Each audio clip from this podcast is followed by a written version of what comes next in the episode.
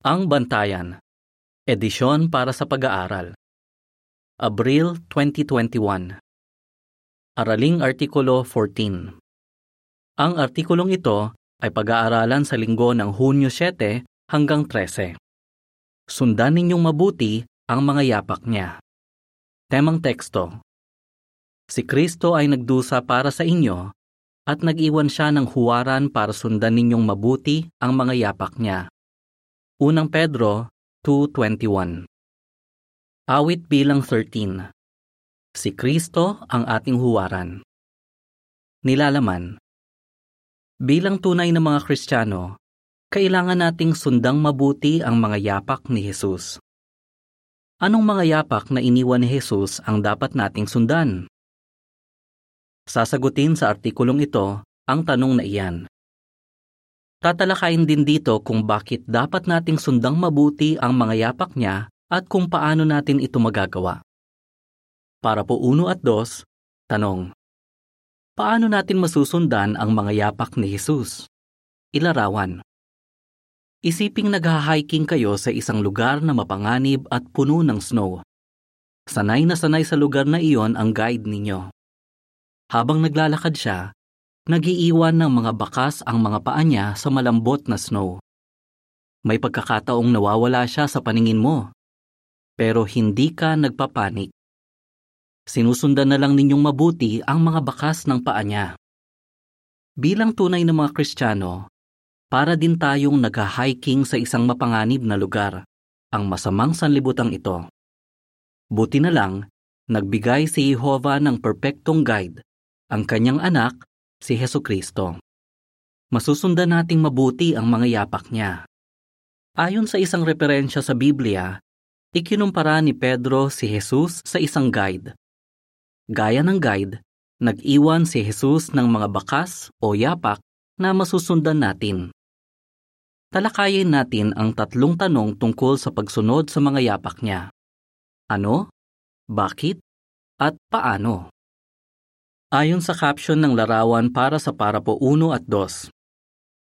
Nag-iwan si Jesus ng mga bakas ng yapak niya para sundan nating mabuti. Ano ang ibig sabihin ng sundan ang mga yapak ni Jesus? Parapo 3, tanong. Ano ang ibig sabihin ng sundan ang mga yapak ng isa? Ano ang ibig sabihin ng sundan ang mga yapak ng isa?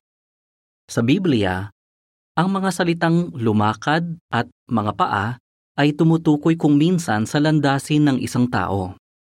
Ang ginagawa ng isang tao sa buhay niya ay maitutulad sa mga bakas o yapak ng mga paa niya. Kaya ang ibig sabihin ng sundan ang mga yapak ng isa ay sundan ang ginagawa niya o tularan siya. Para po 4, tanong. Ano ang ibig sabihin ng sundan ang mga yapak ni Jesus? Kaya ano ang ibig sabihin ng sundan ang mga yapak ni Jesus? Sa maikli, tularan ang halimbawa niya.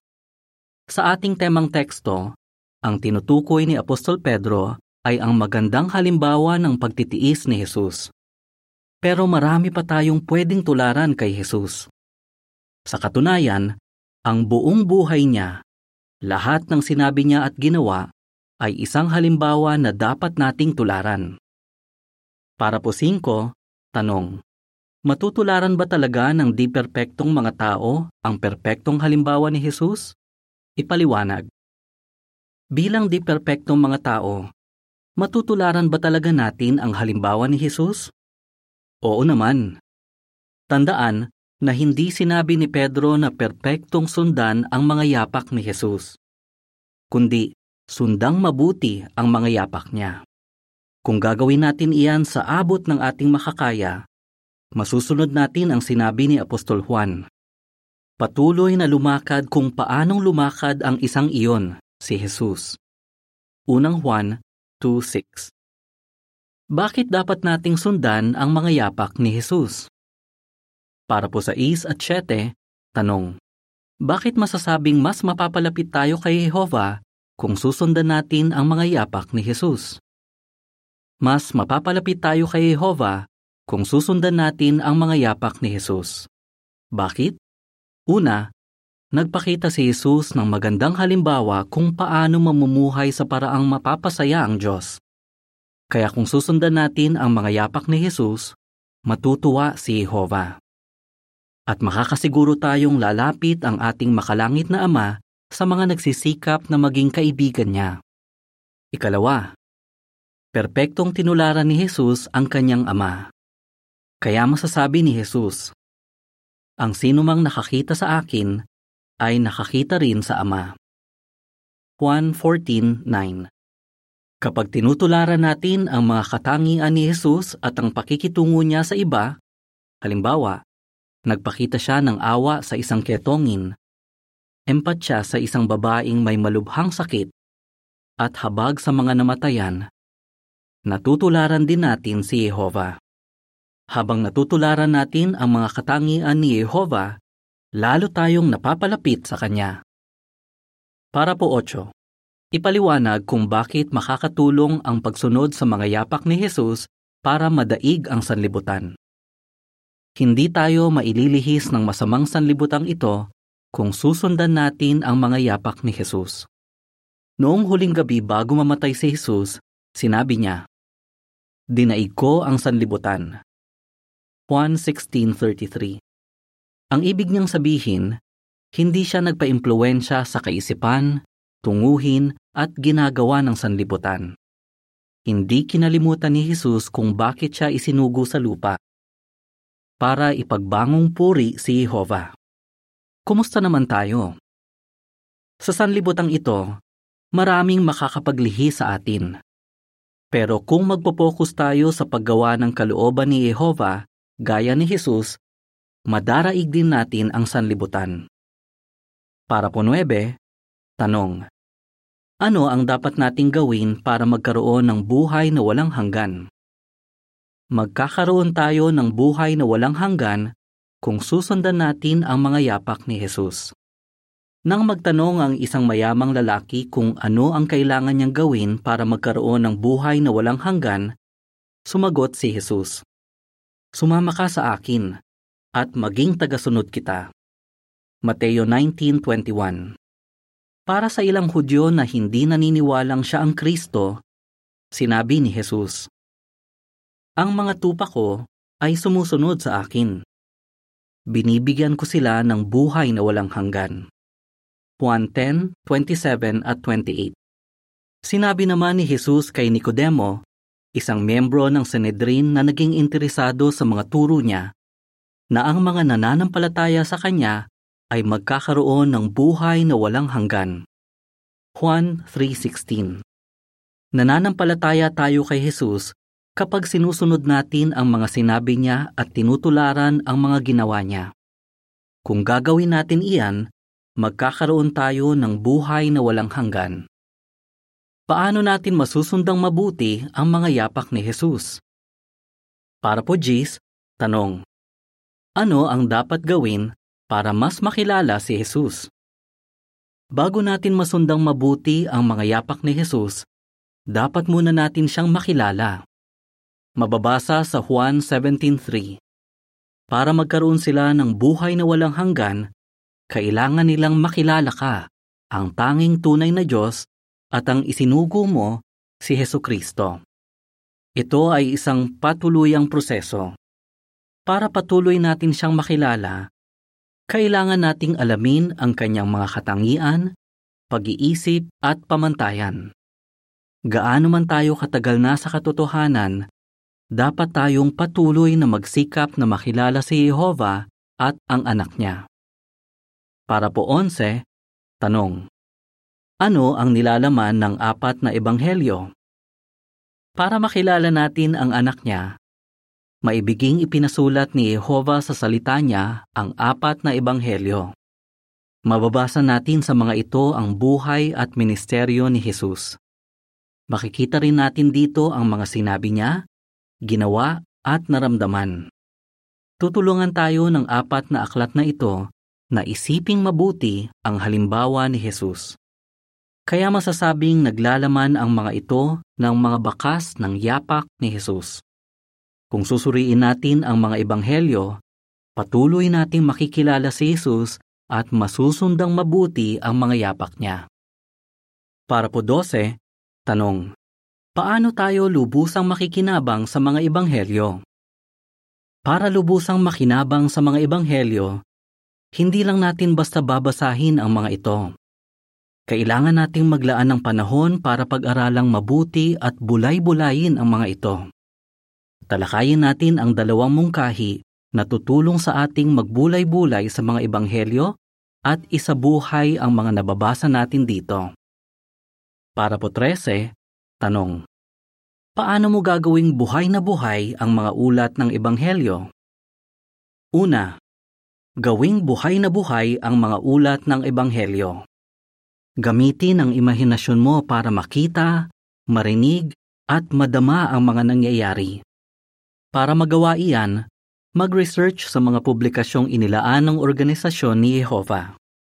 Suriin ang konteksto, mga pangyayari bago o pagkatapos ng ulat na pinag-aaralan mo. Humanap ng iba pang impormasyon tungkol sa mga tao at lugar na binanggit sa ulat. Ikumpara ang ulat na pinag-aaralan mo sa kaparehong ulat sa iba pang ebanghelyo. Kung minsan, may mahalagang detalye na binanggit ang isang manunulat ng ebanghelyo na hindi nabanggit ng iba. Para po 14 at 15, tanong, paano natin maisasabuhay ang mga ulat ng ebanghelyo? Ikalawa, isabuhay ang mga ulat ng ebanghelyo. Pagkatapos mong pag-aralang mabuti ang isang ulat ng ebanghelyo, tanungin ang sarili. May aral ba sa ulat na ito na pwede kong isabuhay? Paano ko magagamit ang ulat na ito para tulungan ang iba? Mag-isip ng isang individual at sa tamang panahon, maibigin at mataktikang i-share sa kanya ang aral na natutuhan mo. Talakayin natin ang isang halimbawa kung paano natin gagawin ang dalawang mungkahing ito. Susuriin natin ang ulat tungkol sa mahirap na biyudang napansin Jesus sa templo. Ang mahirap na biyuda sa templo. Para po 16, tanong, ano ang nai-imagine mo sa ulat ng Marcos 12:41? Gawing buhay na buhay ang ulat. Mababasa sa Marcos 12:41. At umupo siya sa lugar na abot tanaw ang mga kabangyaman at pinagmasdan ang mga taong naghuhulog ng pera sa mga kabangyaman. Maraming mayayaman ang naghuhulog ng malaking halaga. Isipin ang nangyayari. Nisan 11 noon, 33 CE. Ilang araw na lang, papatayin na si Jesus. Halos buong araw nang nagtuturo si Jesus sa templo. Ayaw siyang tantanan ng mga lider ng relihiyon. Kinu-question ng ilan ang awtoridad niya. Tinatanong naman siya ng iba ng mga tanong na akala nila ay hindi niya masasagot. Pumunta ngayon si Jesus sa ibang bahagi ng templo. Malamang nasa lugar na tinatawag na looban ng mga babae. Kaya nakikita niya mula roon ang mga kabangyaman malapit sa pader ng looban. Umupo siya at pinagmasdan ang mga tao habang naghuhulog sila ng donasyon sa mga kabangyaman. Nakikita niya ang maraming mayayaman na naghuhulog ng maraming barya. Posibleng nasa malapit lang siya, kaya naririnig niya ang malalakas na kalansing ng mga barya habang nahuhulog sa kabangyaman. Para po 17, tanong, ano ang ginawa ng mahirap na biyudang binanggit sa Marcos 12:42? Mababasa sa Marcos 12:42. Isang mahirap na biyuda ang dumating at naghulog ng dalawang maliliit na barya na napakaliit ng halaga. Di nagtagal, napansin ni Jesus ang isang babae. Siya ay isang mahirap na biyuda. Lucas 21:2. Hirap na hirap siya sa buhay at malamang na walang sapat na pambili ng mga pangangailangan niya. Pero lumapit pa rin siya sa isa sa mga kabangyaman at tahimik na inihulog ang dalawang maliliit na barya na halos hindi man lang siguro kumalansing ng mahulog sa kabangyaman. Alam ni Jesus kung ano ang inihulog niya. 2 lepton, ang pinakamaliit na barya na ginagamit noon. Hindi man lang ito maipambibili ng isang maya. ang isa sa pinakamurang ibon na ibinebenta bilang pagkain. Para po 18, tanong. Ayon sa Marcos 12:43 at 44, ano ang sinabi ni Jesus tungkol sa donasyon ng biyuda? Mababasa sa Marcos 12:43 at 44. Kaya tinawag niya ang mga alagad niya at sinabi sa kanila, "Sinasabi ko sa inyo, mas malaki ang inihulog ng mahirap na biyudang ito kaysa sa lahat ng iba pa na naghulog ng pera sa mga kabangyaman. Dahil silang lahat ay naghulog mula sa kanilang sobra. Pero siya, kahit nakapos, inihulog niya ang lahat ng pera niya, ang buong ikabubuhay niya." Hangang-hanga si Jesus sa biyuda. Kaya tinawag niya ang kanyang mga alagad. Itinuro ang biyuda at sinabi, "Mas malaki ang inihulog ng mahirap na biyudang ito kaysa sa lahat ng iba pa." Pagkatapos, ipinaliwanag niya. Silang lahat, lalo na ang mayayaman, ay naghulog mula sa kanilang sobra. Pero siya, kahit nakapos, inihulog niya ang lahat ng pera niya, ang buong ikabubuhay niya. Nang ibigay ng tapat na biyuda ang kanyang kahuli-hulihang barya ng araw na iyon, ipinaubaya na niya ang buhay niya sa mapagkalingang mga kamay ni Jehovah. Para po 19, tanong. Anong mahalagang aral ang matututuhan natin sa sinabi ni Jesus tungkol sa mahirap na biyuda? Isabuhay ang ulat. Tanungin ang sarili. Ano ang matututuhan ko sa sinabi ni Jesus tungkol sa mahirap na biyuda? Siguradong gusto sana ng biyudang iyon na mas malaki pa ang naibigay niya kay Jehovah. Pero ginawa niya ang makakaya niya. Ibinigay niya kay Jehovah ang lahat ng maibibigay niya. At alam ni Jesus na napakahalaga sa kanyang ama ng donasyon ng biyuda. Kaya ito ang mahalagang aral para sa atin. Natutuwa si Jehovah kapag ibinibigay natin sa kanya ang ating buong makakaya, ang ating buong puso, at buong kaluluwang paglilingkod. Masaya si Jehovah kapag nakikita niyang ginagawa natin ang lahat ng magagawa natin. Kasama na rito ang panahon at lakas na ginagamit natin sa pagsamba, gaya ng pagmiministeryo at pagdalo sa mga pulong. Para po 20, tanong. Paano mo maisasabuhay ang aral mula sa ulat tungkol sa biyuda? Magbigay ng halimbawa. Paano mo maisasabuhay ang aral mula sa ulat tungkol sa biyuda?